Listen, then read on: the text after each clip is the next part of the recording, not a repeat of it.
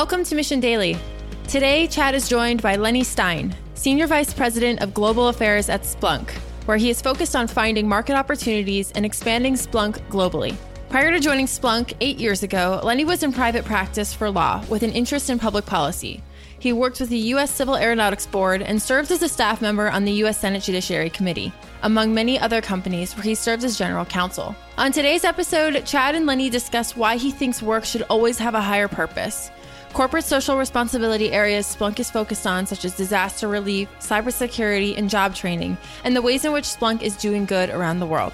Mission Daily is created by our team at mission.org.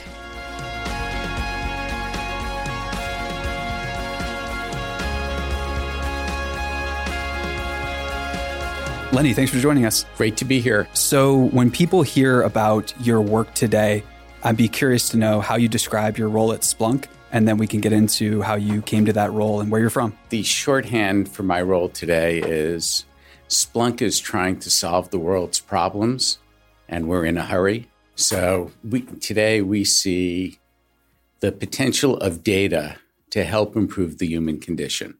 And uh, so at Splunk, we have an initiative called Splunk for Good, which is our effort to identify means and work with groups that can use the power of data to improve the human condition, whether it be a partnership with Rise Against Hunger to help provide food security to tens of millions of people around the world that go without uh, a meal or meals to our work with the Global Emancipation Network to use data um, to meet the challenges of human trafficking and bring traffickers to justice, to our latest project, which is using data to reimagine the way in which we detect, manage, respond to, and recover from wildfires driven by climate change. If uh, Wall Street were to glance at your role, what is the uh, official title and kind of like response? What's the corporate speak for your role? Because that's uh, that's a lot that you're tackling. Well,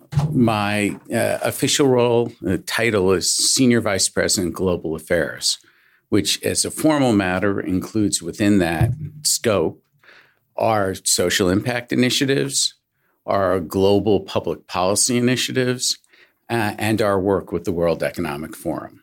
So, getting to a place where you're managing all those things, and uh, as an executive at Splunk, I'm sure it wasn't a uh, linear journey, right? Um, so, I would be curious to know where you started at Splunk uh, and how you came onto this opportunity. Well, I, when I started Splunk eight and a half years ago, Splunk was a $67 million revenue company with approximately 250 employees.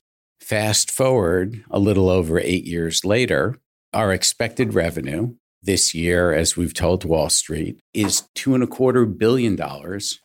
Um, and we're approaching 5,000 employees worldwide. Congrats. It's congrats to a lot of people that have put their heart and soul into Splunk success, uh, as well as all of our customers who have trusted in us um, to help them achieve their most critical goals as a company. So, where'd you grow up? Um, I grew up in suburban New York in a town called Syosset. Close to Rochester, or where's, where's uh, it, that at? It's on Long Island. It's, okay, it's gotcha. a suburb of New York City. So, I grew up and attended public schools. Um, and then I ended up uh, pursuing, uh, I went to college at Yale University and got undergraduate and graduate degrees there.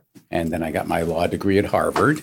And shortly after that, um, I then went into the private practice of law with an interest in public policy. What fueled that inspiration to get into public policy? You've alluded to it a little bit here in the work you do at Splunk, um, but what were your personal inspirations for getting into that field? I was very fortunate uh, to have a number of opportunities. Uh, one of which was to work with an agency at the time called the U.S. Civil Aeronautics Board, uh, which at the time was responsible for regulation of the airline industry in the United States and negotiation of international treaties. And in fact, I got I had the privilege to work on the U.S. Japan uh, aviation treaty. Uh, and from there, I had the good fortune to uh, work with Steve Breyer, who at the time was the Senate Judiciary Committee chief counsel, uh, and now is, has become a member of the U.S. Supreme Court. And we worked together on a number of uh, areas, both um, when I served as a staff member of the U.S. Um, Senate Judiciary Committee. Uh, we worked on reg- deregulation of the airline industry, the trucking industry, um, and elements of the railroad industry. I came at it both from an interest in economics, an interest in law, and a number of opportunities to have an impact uh, on policy firsthand. So, is it safe to say that nothing fazes you at this point? There are many things that faze me. Sure. Well, let's. but I've seen a lot along the way. I'd imagine so. Let's jump into some of those things uh, because I think that they're challenges that many of our listeners are wrestling with right now. Let's start with a big one, which is privacy protections. Everyone's thinking about how, as a company, if we say certain data is going to be private, how do we prevent break ins or hacking? This is a really complex topic. So maybe we could start with just getting your take on what's the landscape like right now for consumer and enterprise privacy, or maybe lack thereof. Well, one of the things that's become very clear is that we lack a common standard, either within the United States or globally, uh, when it comes to appropriate protections for individual privacy. Part of the challenge we face is uh, the difficulty for our traditional legislative processes to keep up with the rate of technological change. And there's a lot of talk now of a, a trying to introduce a new concept around what's called agile government. Uh, but beyond that, you see initiatives starting in the EU with General Data Protection uh, Regulation or GDPR that in many ways codifies European viewpoints around privacy. And you now see a lot of those principles uh, generating dialogue in other countries around the world, including the United States, about what are the appropriate uses of personal information, what areas require um, advance consent by consumers, uh, what types of use of consumer information uh, is appropriate in furthering the the, the common interest, mm-hmm. such as in identifying cures for um, various uh, illnesses, in helping to fight the spread of disease through uh, epidemics, um, through uh, identifying indicators of threat and threat vectors um, to networks um, and uh, applications and areas where consumer data is stored. So it sounds like, if I hear you correctly, you're saying that we need a much broader dialogue about what constitutes public and what constitutes private data in the US. Or do we need it globally? Do we need it in the US and globally? Right now, there is a healthy level of debate around privacy to try to arrive at common principles that can be applicable across various cultures, various political systems, various technologies. Uh, and that dialogue is helpful. We believe that uh, at Splunk, that the appropriate approach is for robust privacy protection for individual data. We think there's a lot to learn from and, and uh, emulate in GDPR. We think there are other areas where GDPR falls short in terms of its uh, potential to slow down innovation and to limit the benefits that we, uh, we meaning the world and humanity, can see from the spread of machine learning uh, in society. So we think where we need to start is with a robust, uniform set of privacy protections.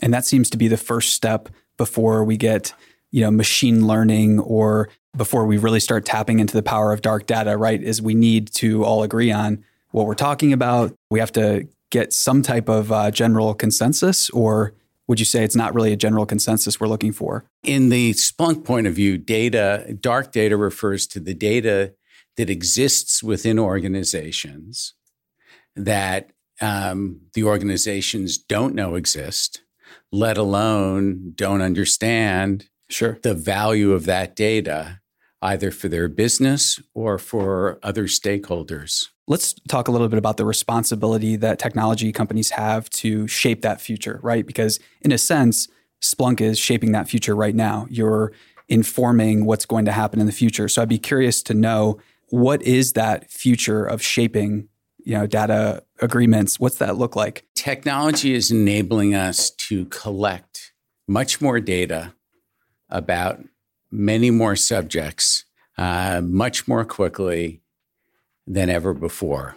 And technologies like Splunk enable us to make sense of that data and gain a greater breadth of insights from that data than ever before. So there's great promise uh, in this data and accessing it and analyzing it for both the economic benefit of individual enterprises uh, and for society in general. And do you view it as the role of Splunk to be an enabler for the future of work or a future of uh, ethical data use? Uh, is that part of the mission as well? I have always firmly believed that uh, work should uh, have a higher purpose. In addition to um, providing a source of income and sustenance, that work should provide uh, the opportunity uh, to leave the world in a better position than we found it.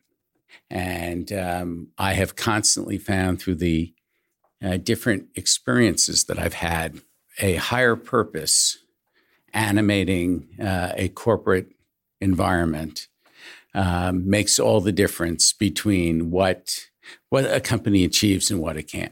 And it sounds like too that your philosophy is kind of described as what's best for mankind and what's best for business. That's not a bad way of thinking about uh, kind of like a cultural value here. Yes, I I, I think work should always have a aspirational component to it. Early on in Amazon's uh, life, as I understand it, one of the uh, sayings that they use to recruit employees goes as follows Work hard, have fun, make history. And the way I've interpreted it as I've gone through my own journey uh, is that for me and for many others, it's really important to find a job where you're working hard, moving quickly with smart people. That's the work hard piece. Uh, and then the fun piece is there are no dress rehearsals in life. And if you're not having fun doing what you're doing, you should be doing something else. And then finally, the make history piece is the most important piece. There should be an aspirational dimension to uh, each and every person's work. Now, it's not possible for everybody to achieve that. It's a unique privilege to be in that position. But I've always felt that um, the best way to spend one's time on earth is to not just have a job that is uh, a benefit for oneself, but something that is achieving either a change for the better in the way people interact with each other, uh, an advance in uh, technology or a market or reinvention of it, or something uh, working with a product that has the potential uh, to create social good over and above its commercial benefit. So let's talk about uh, corporate social responsibility and some of the main initiatives here at Splunk. So, disaster relief, cybersecurity, and job training are three that the company highlights that you're focused on. Uh, is there an example of each that you could share? Maybe we could start with disaster relief. In the disaster relief area, we have um, partnered for a long time with a group called Team Rubicon, which um, veterans, right? It's a veterans group that tries to take the accumulated skills that um, individuals have acquired in the course of their service to our country and to put them to work in uh, disaster situations, disaster recovery situations. So we've enabled Team Rubicon uh, to use Splunk software to help assign in the midst in the the fog of a the first 24 48 hours of a uh, a hurricane a flood an earthquake uh, to identify skill sets and individuals who can provide meaningful help in the moment and help get the right people and the right skills to the right place where they can make a difference. Cybersecurity. Let's talk about uh, cybersecurity. It's at the forefront of everyone's mind. Uh, how does Splunk help out with cybersecurity? Most cyber breaches occur because of compromised credentials. Um, and there are many reasons why the bad actors seek to breach networks. And we've gone from a situation where if you looked at looked at the world 5 years ago, you would say uh, most cyber breaches were criminal in intent uh, with the effort to uh, acquire financial gain. We've seen those motivations evolve into acquisition of intellectual property to advance economies or provide competitive advantage to efforts to destroy and disable um, company assets and thereby impair their ability to operate, uh, to, if you will, a 21st century dimension of international diplomacy, where uh, competing nation states can send messages to each other through their cyber activities communicate and negotiate through the the effort through the means of um, cyber warfare. And then, as we uh, experienced in 2016, and as it looks like we're going to continue to have to experience in 2020 and beyond, uh, the use of um, cyber means and cyber attacks to influence decisions um, and disrupt um, decision making processes, whether it be in elections, um, whether it be in a country's ability to uh, respond in a crisis, to undermining the very trust and fabric of a democratic society. And when it comes to job training, are there any examples you like to share about how Splunk is helping uh, maybe create the future of job training? We're particularly proud of an uh, initiative we have now where we are partnering with an organization called Year Up, which identifies uh, high potential uh, individuals in underserved communities, equips them with uh, basic technology skills, including skills in use of Splunk solutions. We then place those individuals in six month internships with our customers, such that at the end of the six month internship, the intern has the opportunity either to be hired uh, by the, the customer uh, into a much higher paying job than they were able to access before their uh, year up internship. Or if they are not hired, um, they are in a much better position to achieve a different life path for themselves because they now have base, a basic skill set as well as that all important first job experience Very where cool. they've been apl- able to apply those skills.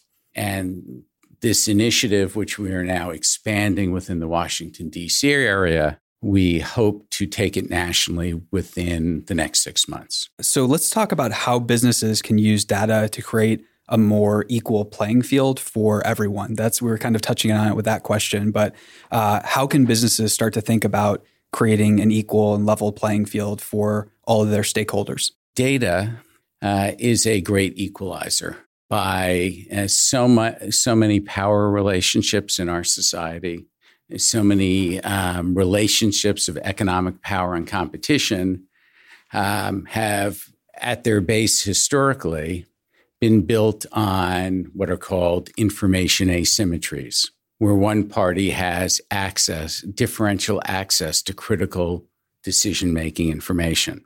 The emergence of new data technologies uh, and the easier availability to uh, data helps level the playing field between different actors within the business world and within the world of healthcare, society, and other areas. Um, at the same time, it raises a new generation of challenges that we all need to face to maintain that balance of access to information going forward so that the information that we need for uh, both a healthy and robust economy uh, and a um, healthy and robust populace um, is available to those who can best deliver that value to society. So, are there any industry examples that you're excited about outside of the ones we've already covered where you feel like Splunk has a particularly large opportunity? Any specific verticals we haven't covered yet? Well, I'm particularly excited about Splunk's potential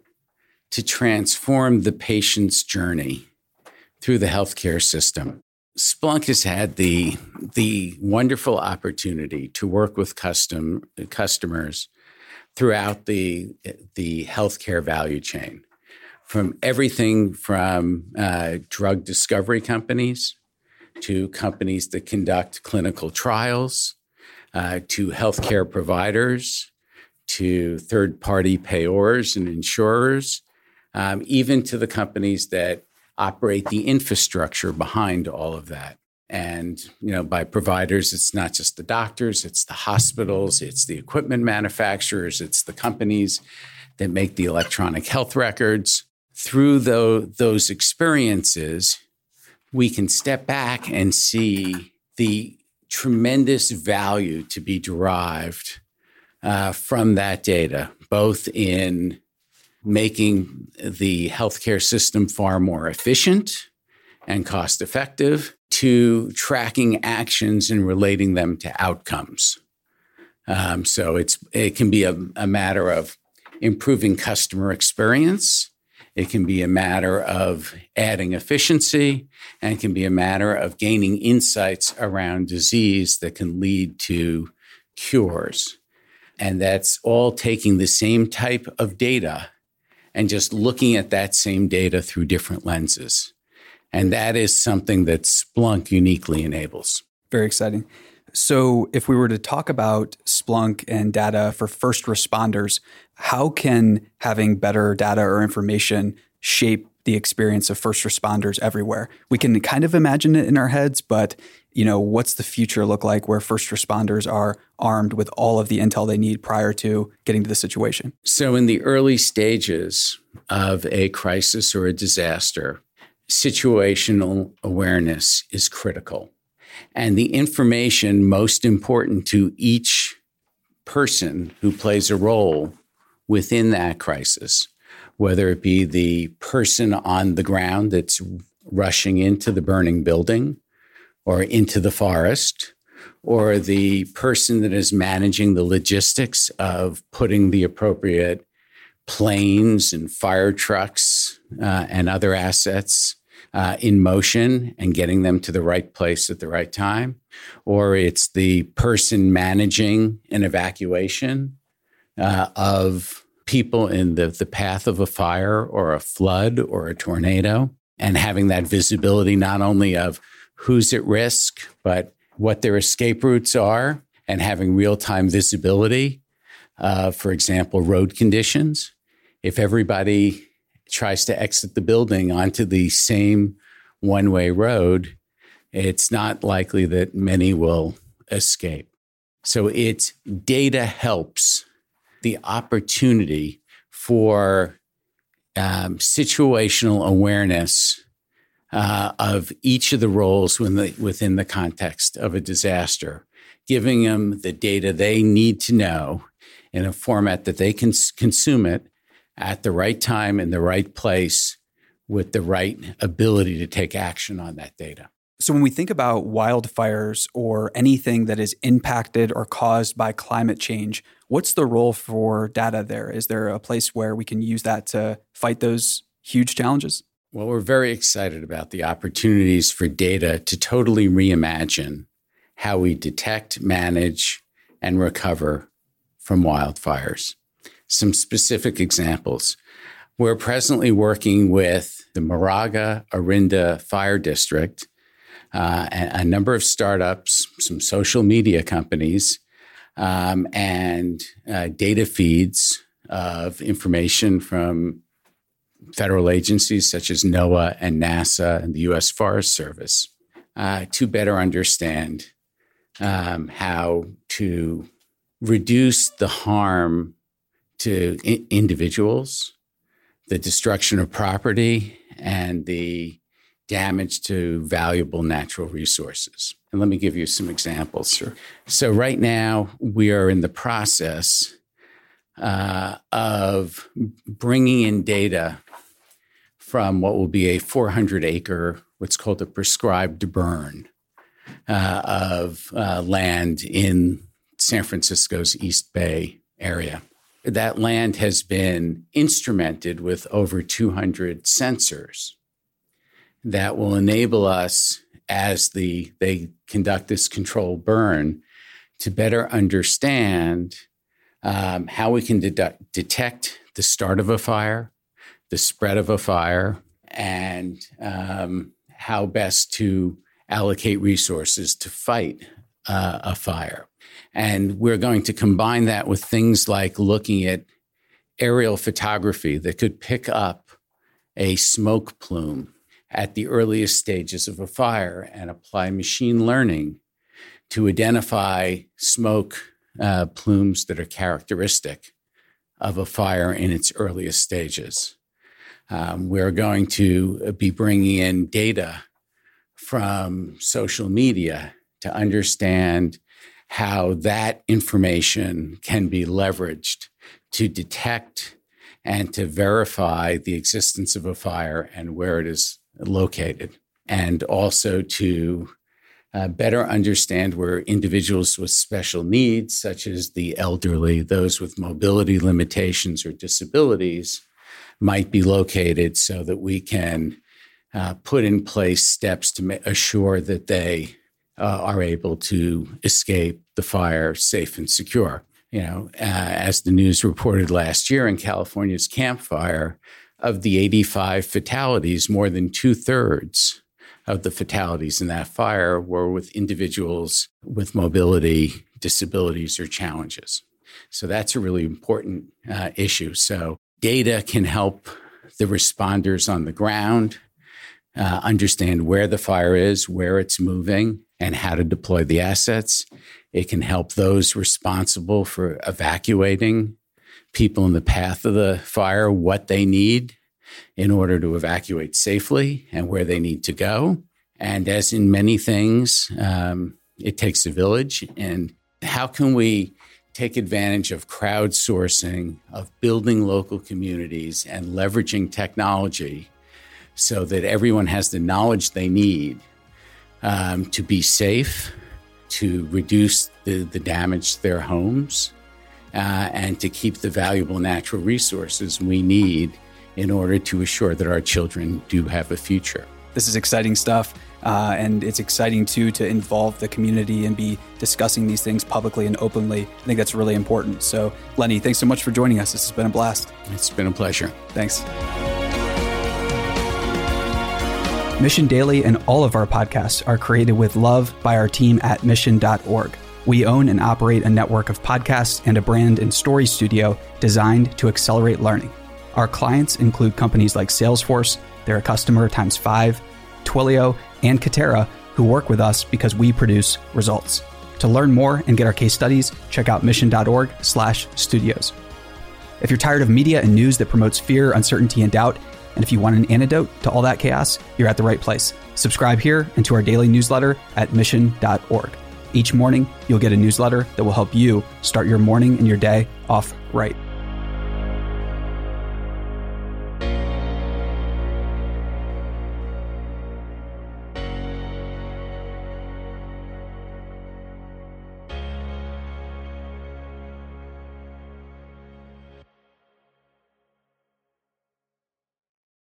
Hey, listeners, thanks for tuning into this episode. I hope you enjoyed it as much as I did. If you haven't already, please subscribe, rate, and review this podcast. It helps spread the word, and I would greatly appreciate it.